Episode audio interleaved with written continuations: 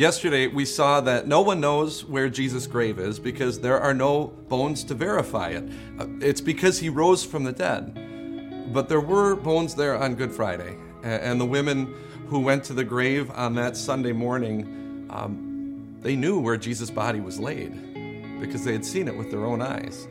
These women who had seen Jesus feed 5,000 and heal the sick also saw him crucified on Friday. Well, now it's Sunday. And as they go to the tomb, they go as though it's still Friday. They go fully expecting to find Jesus in the grave. In fact, it's why they went. Walk with them. So, as they go to the tomb on Sunday morning, armed with burial spices to finish dressing Jesus' dead body, they keep asking themselves the same question. They keep saying, Who's going to roll the stone away from the, from the tomb, the big old stone that, that uh, closed the grave? And when they get there, the stone is gone.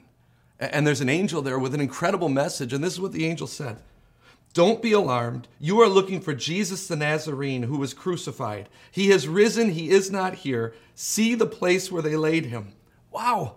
Now, now everything is different. Think about it. If Jesus' bones were still in the grave, then those women should be afraid of the future because it would mean that Jesus was a liar and not God who watches over them. If Jesus' bones were still in the grave, uh, well, then their whole lives would be pointless. And especially the last three years of their lives would have been a colossal waste of time. Uh, like losing a file on your computer that you've been working on constantly for the last three years. If Jesus' bones were still in the grave, then, well, then everything Jesus said about forgiveness was a lie. And about life in heaven was a lie. And, and their death and your death and my death, it would mean an eternity in hell. But none of that is the case because Jesus got out of the grave. Jesus, they had just seen that he had risen from the dead. Now everything is different. Well, uh, think about it this way. Let's say that I tell you that I am going to die on Friday, but don't worry, I'll be back on Sunday. I'll be alive. What would you think?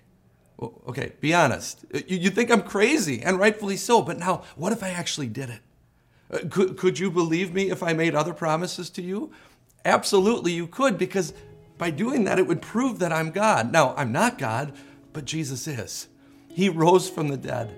Uh, No bones in the grave means that all of his promises are true. And so, what promise from God and his word do you need to hold on to especially tight today? Let's pray. Dear Jesus, because you rose, all your promises to me are true. Remind me of that truth today. Amen.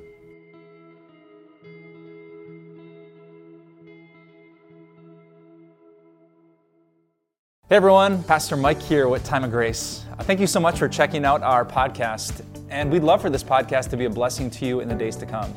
So if you could share this podcast, subscribe so that every episode ends up in your feed, or just leave us a review, we would love more and more people to hear this message so that their lives can be surrounded and blessed by the grace of God. Thanks again, and have a wonderful day.